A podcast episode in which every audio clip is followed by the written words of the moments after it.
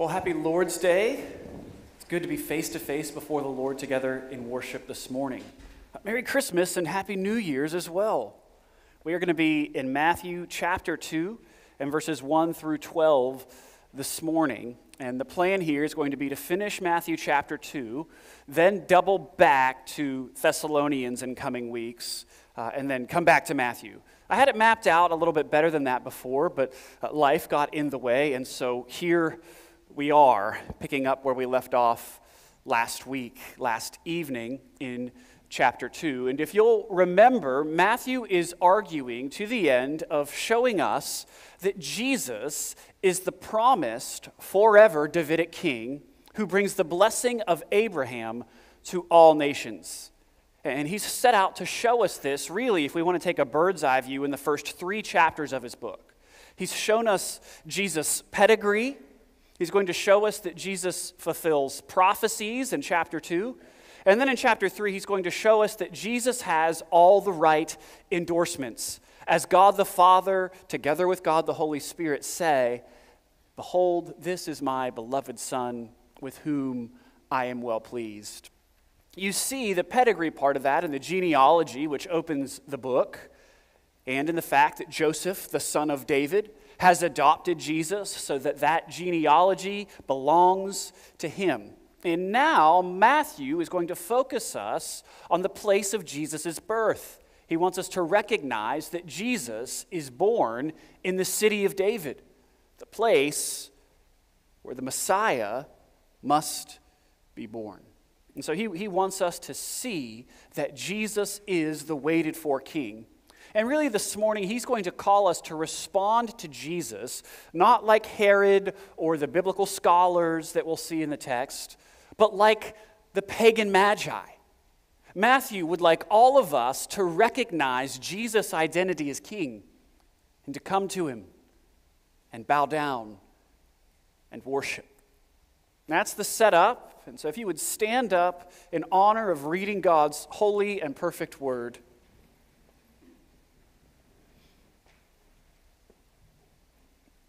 Matthew chapter 2, starting with verse 1.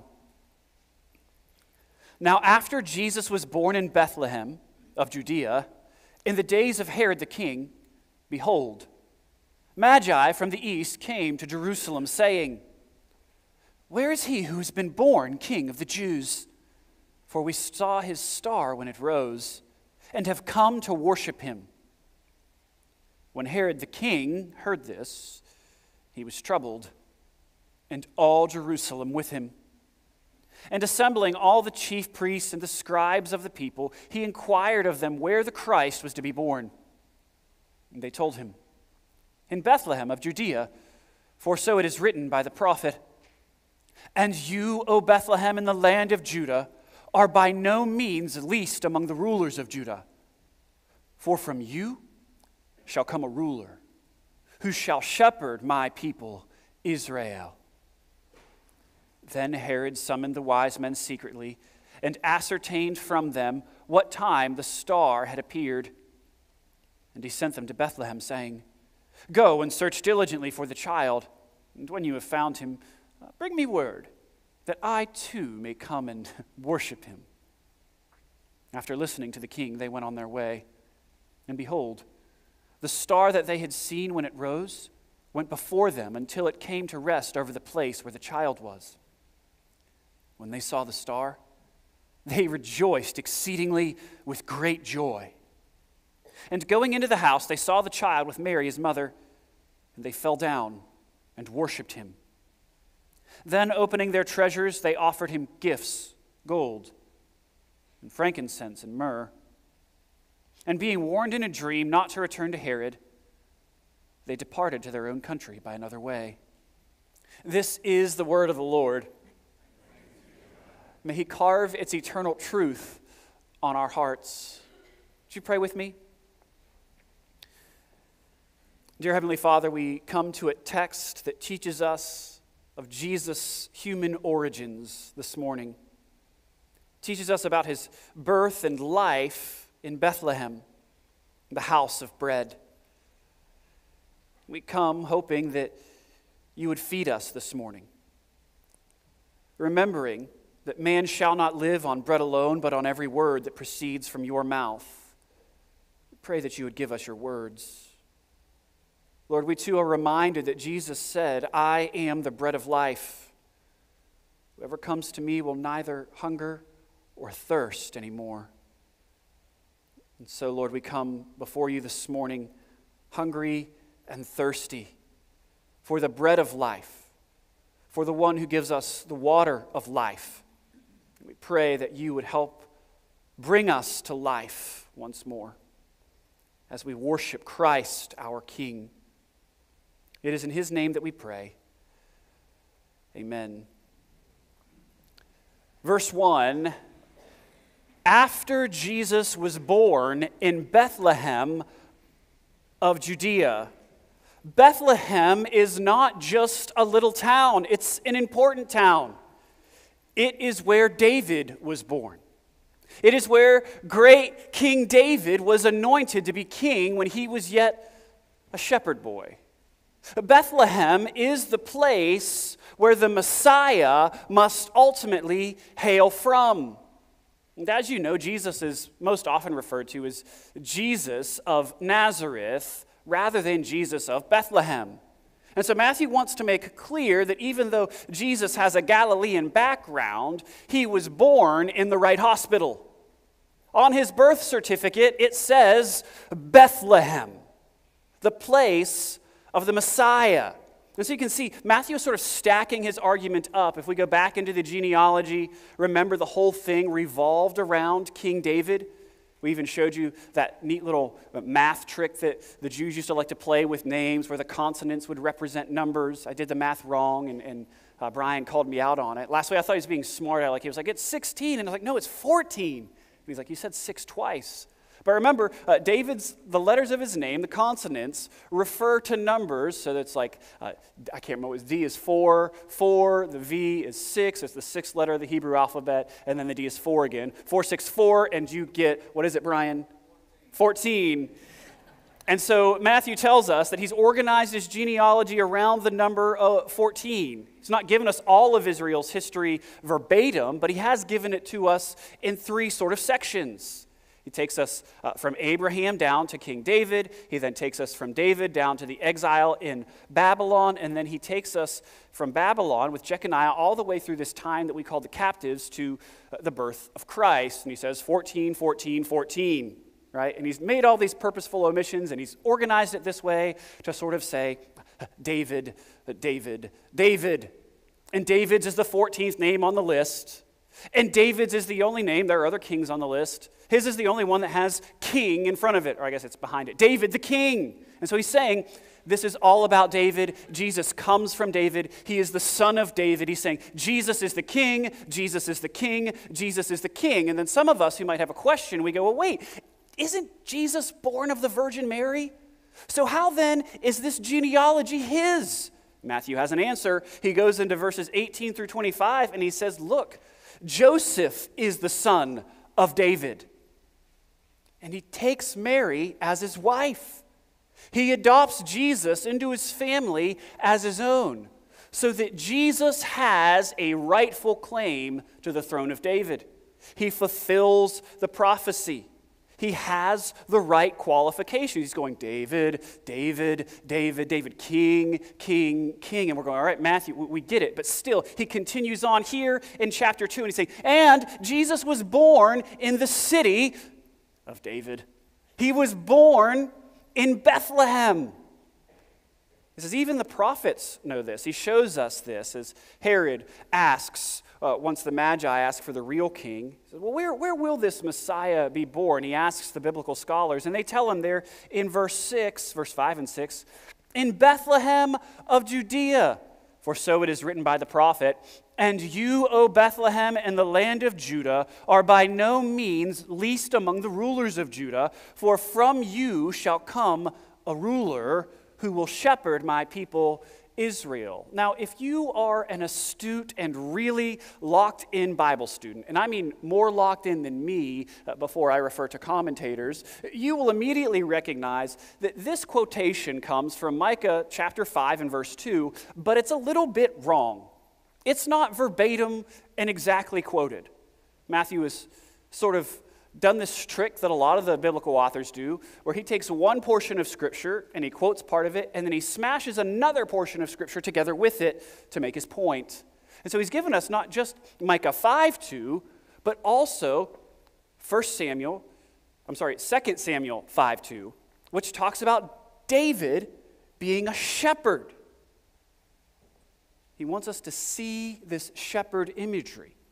He wants us to know that this newborn king, well, really now a toddler at this point in the text, that this young boy will be a shepherd king just like David.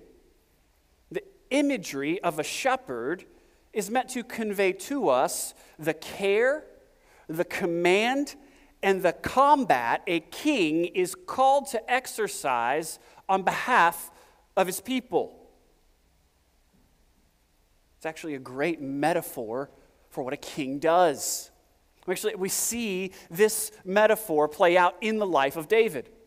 David, when he's a young boy, maybe 13 through 14, he's tending sheep. And when he's 13 and 14, he goes and stops tending the sheep as a shepherd and begins shepherding Israel. It takes him a minute to get there, but he still has it within him in his very early life. You'll remember Goliath is taunting God's people. He's telling them, "You cannot defeat me. Your God is as nothing." David is just a shepherd boy, and he shows up and he hears this, and he will not abide it. He volunteers to vanquish the giant wearing the scales of an ancient dragon.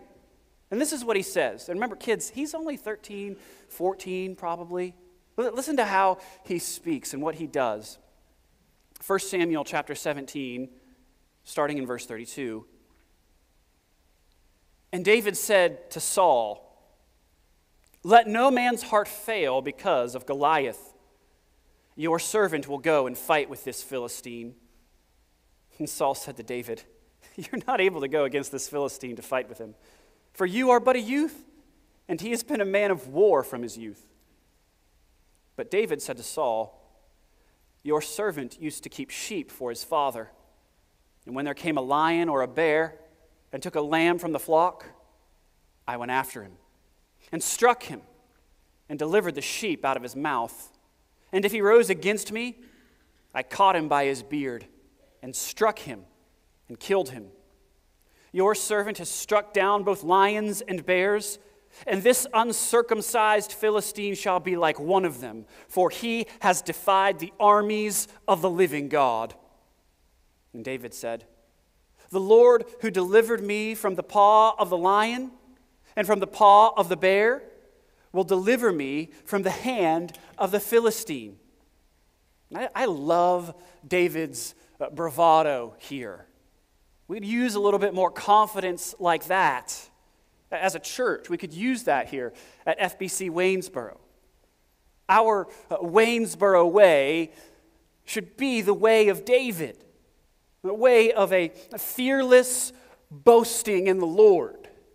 A holy boldness in Christ that knows the battle belongs to the Lord, that the victory is Jesus's, and that we can stand and fight against the darkness with certain hope of victory. We as a church, as First Baptist Waynesboro, should have that First Baptist Waynesboro way about us, a way that loves Jesus dangerously, that isn't afraid of being slandered, that isn't afraid of standing against the enemies of God, that isn't afraid of death itself. David walks into this situation against Goliath with a confidence in the Lord. He says, "God has delivered me in the past. He's delivered me from the paw of the lion. He has delivered me from the paw of the bear. And he will deliver me from the mouth of this Philistine sea monster. God will give victory to me. He will not leave his people." We know how the story plays out. David won't wear Saul's armor, which I think he throws a little shade at Saul when he puts it on, it doesn't fit, and he says, this armor hasn't been tested, right? So like, you haven't been wearing it. And from Saul's perspective, he's like, I'm going to throw this little boy out there, and then the Philistine will destroy him. No big deal. We'll just move on, and we'll move on with life. But David goes, and he takes this slingshot. He throws the stone, knocks out Goliath.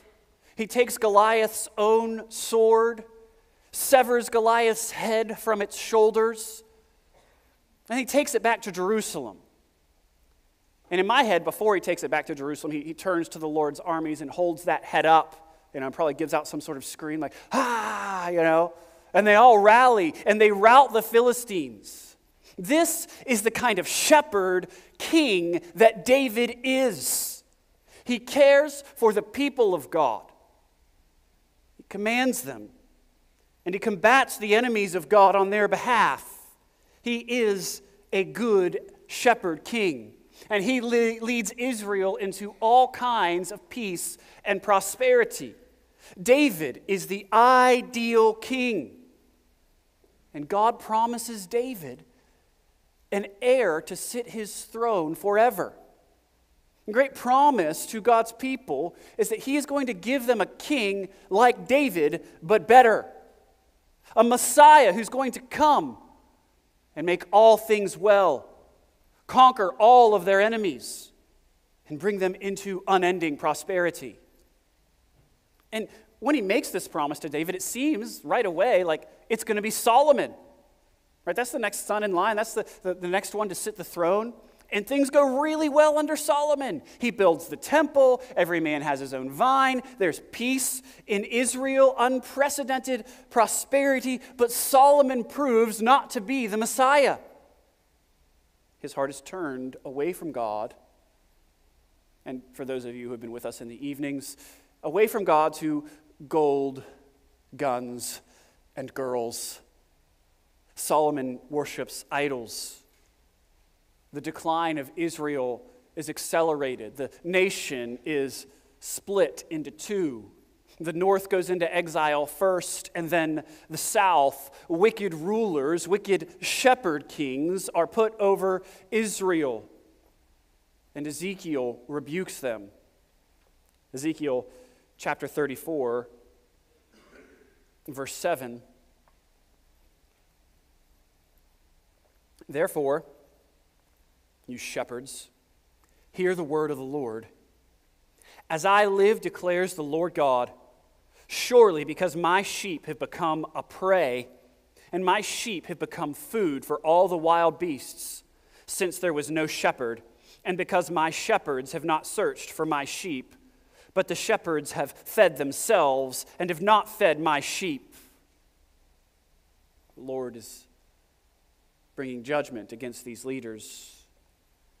He's recognizing, he's calling out through Ezekiel that Israel's leaders are not following God, but Satan. They don't care for the sheep. They don't feed them. They don't rule the sheep well. They encourage them unto disobedience. They don't fight for the sheep, but are themselves the wolves that would devour them. Therefore, God brings judgment and promises rescue for those who are truly his sheep. We see it in the same chapter, verse 9 through 12. Therefore, you shepherds, hear the word of the Lord. Thus says the Lord God, behold, I am against the shepherds, and I will require my sheep at their hand and put a stop to their feeding the sheep. No longer shall the shepherds feed themselves. I will rescue my sheep from their mouths, that they may not be food for them. For thus says the Lord God, behold, I myself will search for my sheep and will seek them out. As a shepherd seeks out his flock when he is among his sheep that have been scattered, so will I seek out my sheep, and I will rescue them from all places where they have been scattered on a day of clouds and thick darkness. And you can drop down to verse 23 there in Ezekiel 34. God continues, and I will set over them one shepherd, my servant David, and he shall feed them. He shall feed them and be their shepherd. And I, the Lord, will be their God. My servant David shall be prince among them. I am the Lord. I have spoken. See what's happening here. The Lord says, I myself am going to come and shepherd my people. And the means by which I'm going to do that is through my servant David. Now, David's already dead. When he says, through my servant David, he's saying, through my Messiah, through the Son of David, who is to come. And even here in Ezekiel, you can feel sort of in an uncomfortable tension, because the Lord's saying, I'm going to come down, and I myself am going to shepherd my people, and I'm going to shepherd my people through my servant David. So you can sort of see the tension of the incarnation already.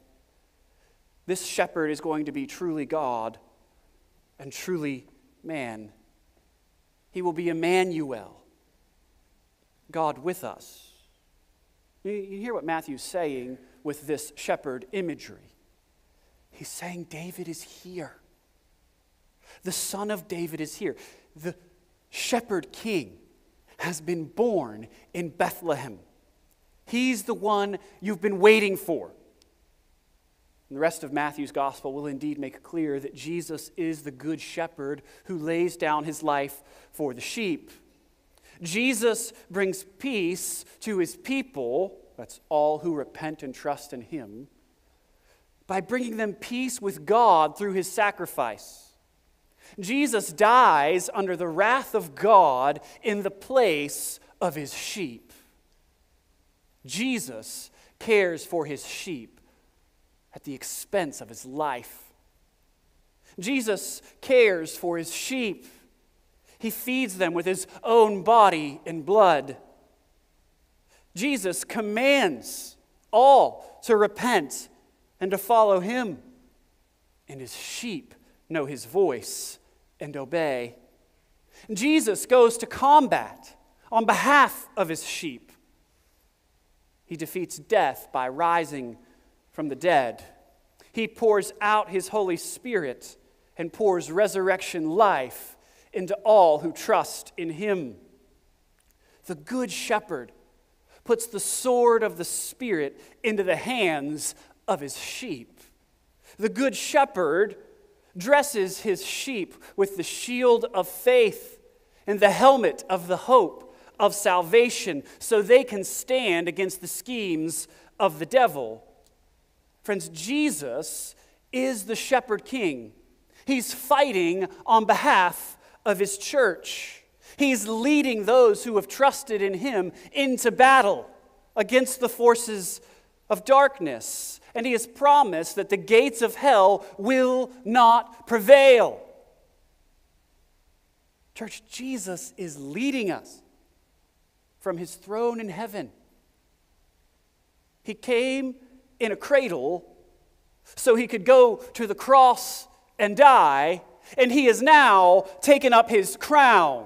He is ruling and reigning, and his kingdom is growing like a mustard seed.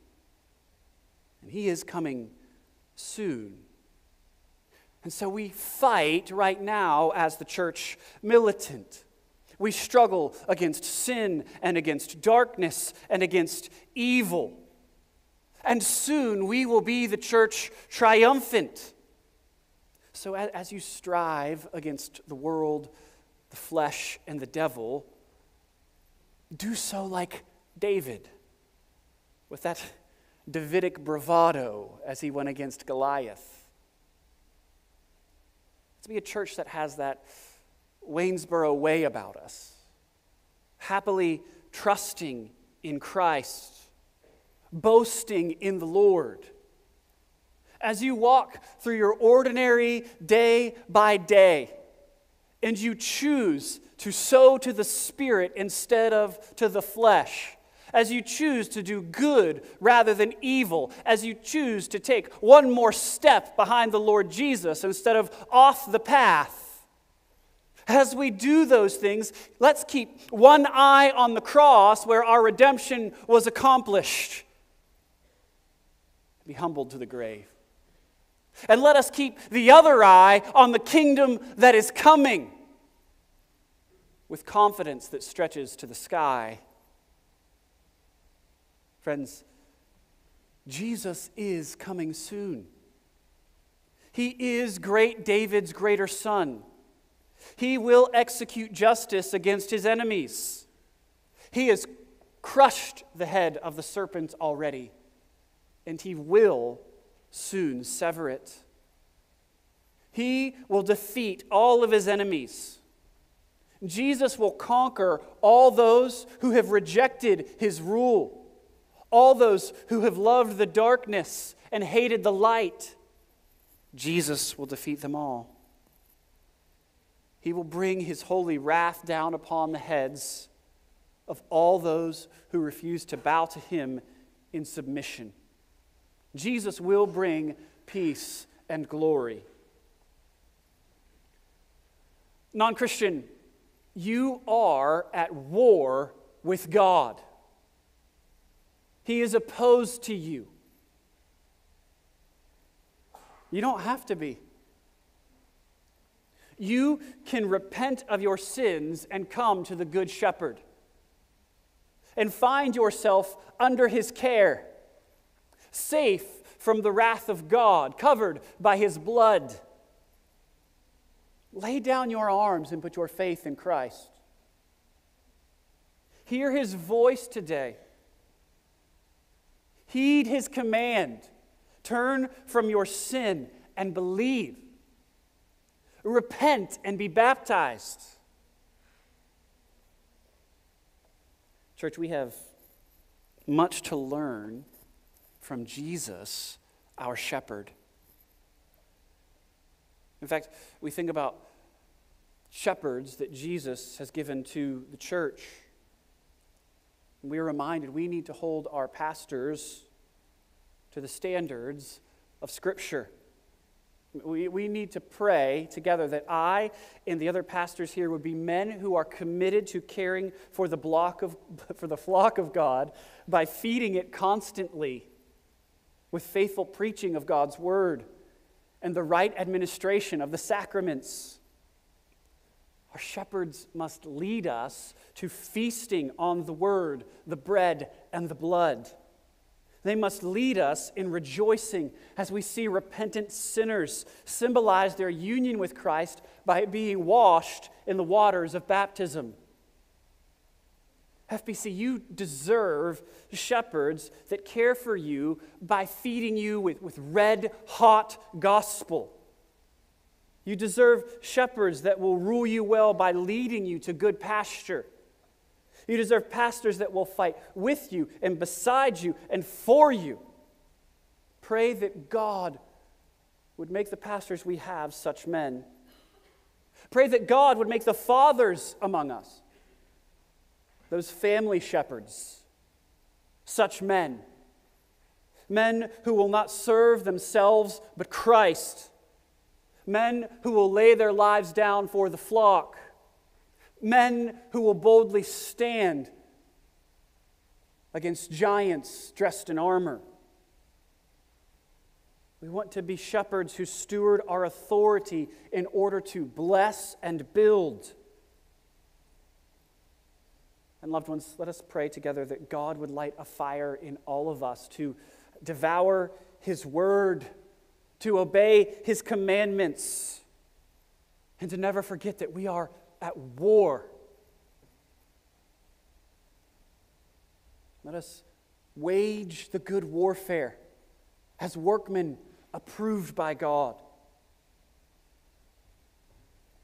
Jesus is the good shepherd. He is the Davidic shepherd-king who has defeated death on our behalf, who is conquering evil in our world, and who is coming soon. Jesus is King. Christ is Lord. And that is not good news to everyone. In fact, apart from a work of God, everyone hates that news. We see it here as Jesus, the Shepherd King, is set in contrast with Herod, the wannabe king. Look with me again at verse 1. Now Jesus was born in Bethlehem of Judea, in the days of Herod the king. Behold, Magi from the east came to Jerusalem, saying, "Where is he who has been born king of the Jews? For we saw his star when it rose, and have come to worship him." When Herod the king heard this, he was troubled, and all Jerusalem with him. You have to sympathize with Herod a little bit here, right? You're the king, and these pagans show up, they're magician philosophers, and they say to you, "Your Majesty, where's the real king?" You know me, I might be a little offended, maybe have a swell of rage in my chest. I mean, think about it. Think about it if they would come to your place of work and say to you, like, "We know you do this job, but we want to see the real skilled worker." Like going to the doctor's office and the physician is seeing you and you say to them, "Thanks, doctor, but we would like to see the real doctor." Or, you know, moms, somebody comes to your house and say, "Yeah, I know your kids call you mom and you're doing all these things, but we want to see their real mother." Right? This is sort of offensive. But they're often, the Magi are called wise men, but this doesn't seem like a very wise comment to make to a king. Right? Where's the real king, especially in light of Herod's history? Herod was really a mad king. He lived for Herod. He wanted to build his reputation by building all sorts of things. Herod restored the temple in Jerusalem. He erected theaters and cities and palaces and fortresses. And he wanted his legacy to last. He liked being king, and he would not suffer any rivals. He loved his power so much that it led him to all manner of insanity. He protected his rule even against his own family. Caesar Augustus famously quipped of Herod that he would rather be Herod's pig than one of his sons. And by the time Jesus was born, Herod had murdered one of his wives. He had like 8 or 9. Arranged a drowning accident for a brother-in-law, hired assassins to strangle 2 of his sons, and he had even concocted a plan to ensure there would be a great public outcry and mourning at his funeral. The plan was, when he died, some of his soldiers were supposed to go out and kill very well-liked public leaders, so that all in the region would be mourning his loss. Herod loved power. And so when we see him feign a desire to worship Jesus in verse 8, you know, "Bring me word so I can go and worship him too," we know it's false. We know there's murder in his heart. You can see it in verse 16. He calls for the murdering of all children 2 and under in Bethlehem. He has no intention of worshiping Jesus. He has no intention of honoring Jesus as king. Herod rejects Jesus outright because there can only be one king. And Herod wants to be that king. He doesn't want Jesus to be that king. And Herod, well, he's a picture of us all. All of us want to rule ourselves. Someone comes to us and says, "There's a king, his name is Jesus. He commands you to submit to him and to live according to his word rather than your heart." And we bristle. And we say, "No one is going to tell me what to do. I create my own meaning. I decide what's right and wrong for me. I will self-actualize. I am not going to live my life according to what some dead guy said and what some ancient book says I should do. I am going to rule myself.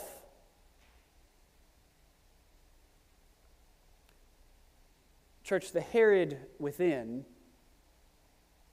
is constantly shouting this. And the Herod within must be daily crucified with fresh nails. We must daily put to death the sinfulness that persists in us as we faithfully follow the risen Christ.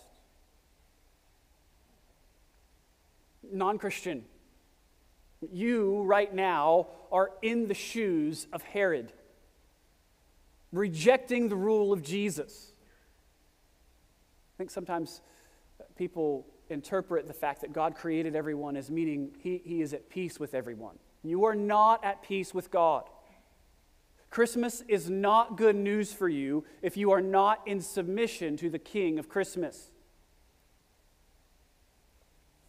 You need to repent of your sins and accept the pardon that the good and mighty King offers to all who will turn to him in faith. You don't have to die for your sins. Christ has died so that all who come to him can live. Herod refuses Jesus. He wants to be king. But he does know the right place to look when it comes to the promised king, the Davidic king. He goes right to these biblical scholars, these scribes and chief priests. Look in verse 4. And assembling all the chief priests and the scribes of the people, he inquired of them where the Christ was to be born. Bible scholars know. They quote to him Micah, sprinkle in a little Samuel. This is where the shepherd's going to come from. But notice what's missing from our text. These scribes who are so acquainted with the Bible do not pick up their things and go to be with the Magi to seek and find Jesus. No. They reject Jesus. Not outright like Herod, not with vehemence and cunning, but with apathy. They do nothing. They ignore Jesus. Maybe that's you this morning. Maybe you have come to church week after week, year after year, because somebody's twisted your arm and you've got to be here. And that's good. Keep coming to church. This is a good place for you to be. We want you to do that. But if you're here and you've learned all about the Bible, but you don't know Jesus, you're in trouble. You're at war with Jesus. You can know all about the Bible and not know Jesus Christ. This is a warning for us here. We don't want to be the sort of people that know the Bible but don't know the God who speaks in it. It's possible to be around church and not belong to it. It's possible to be around Jesus and not know him as Lord. It's possible to be around the church but to not be a member of it. It is possible. Don't ignore Jesus. Wonder at Jesus. Worship him like the Magi. We see them finally arrive following the star or angel, as some think, in verses 9 through 11. It is interesting. The Magi, they have this star, and yet they stop to talk with Herod. It really is cool. They have this sort of general revelation, whether it's a star or an angel, I don't know. And they get to Jerusalem, but then apparently the star goes away. Why else do they stop? And so they ask Herod where we find the Messiah. The scriptures are consulted. And then when they get to Bethlehem, star shows back up.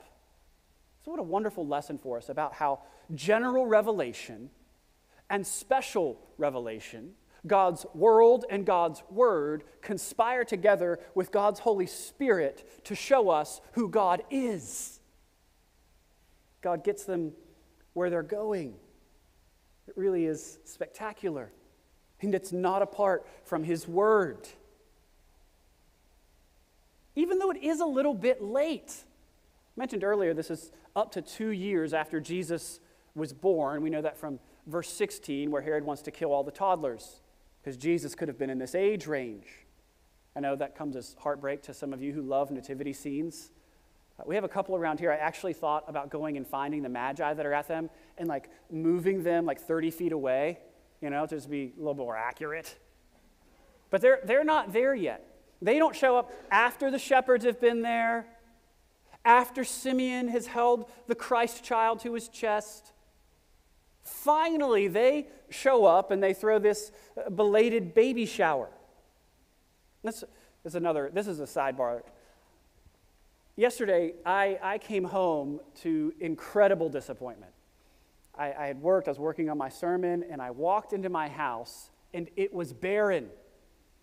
No Christmas cheer, no Christmas tree, no garland, no ornaments. I know. I had to explain to Chelsea that there are 12 days of Christmas. It's a festival. It starts on the 25th, and it culminates on January 6th with Epiphany, which celebrates the revelation of Christ to the Magi. They showed up late. 12 days, we celebrate the whole thing. Anyhow, that's just for free. It doesn't, not really relevant. The Magi show up late. They've been following this star. And so the question rises, why? And it seems like they're familiar with the prophecy of Balaam in Numbers 24 and verse 17, where Balaam says, I see him, but not now. I behold him, but not near. A star shall come out of Jacob, and a scepter shall rise out of Israel. It shall crush the forehead of Moab and break down all the sons of Sheth. Seems like they know this prophecy and therefore follow this star. And so we go, well, how would they have known it? And I am speculating just a little bit, though. I'm pretty convinced of this. So how would they know it? Well, I think it's because they come from Babylon.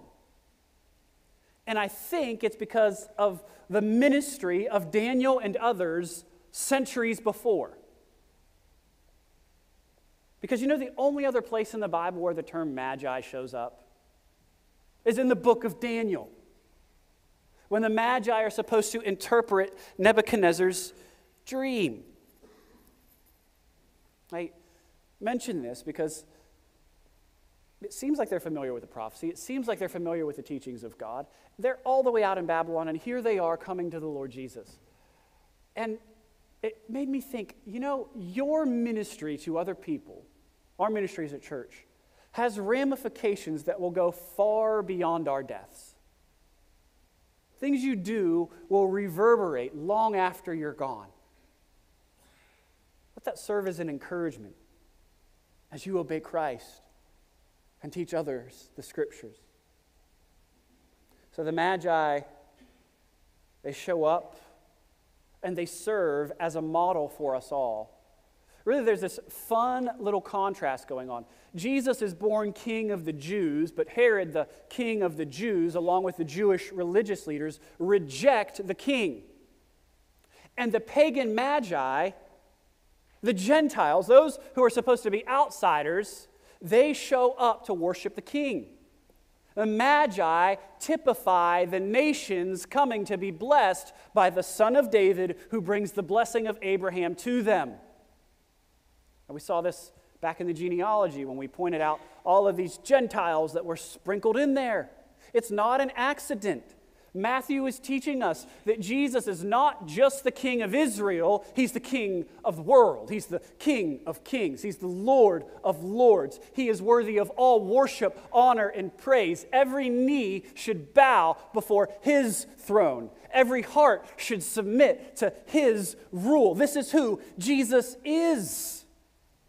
We're to come to him like the Magi and offer him precious gifts, our whole lives. But here's the thing. Jesus always gives us more than we give to him. He calls us to lose our lives so that we might find it. He calls us to deny ourselves and take up our cross daily and follow him. And where do we follow him? Into war, into the grave, and out the other side again. This is illustrated well in the Queen of Sheba, who anticipates the Magi here. She hears of Solomon's wisdom. And so in 1 Kings 10, she shows up and she's like, this is better than I was told. I told you all last week, Sunday night, I love the phrase, her breath was no longer in her. It went out from her. She's just breathless at what God has done through Solomon. And she brings him gifts, gold and myrrh. I think it's myrrh or frankincense. She brings two of the three. And then as she goes out, she leaves with far more gifts than she ever gave to Solomon. Friends, this is a picture of everybody who comes to Christ and bows down in worship.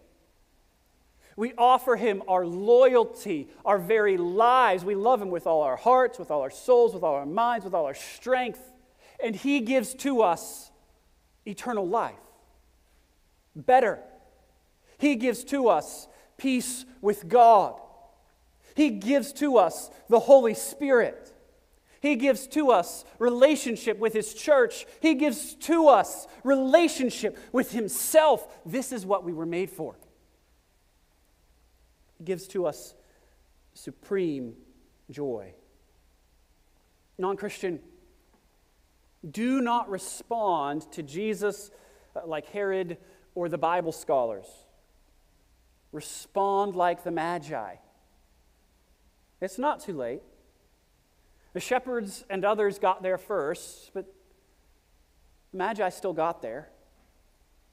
It might take you a while, but you are still called to come. You're still welcome to come and worship King Jesus. He is the good shepherd, and he gives life to all who obey his voice. He has told us in John 10, I am the good shepherd. I know my own, and my own know me. Just as the Father knows me, and I know the Father, and I lay down my life for the sheep.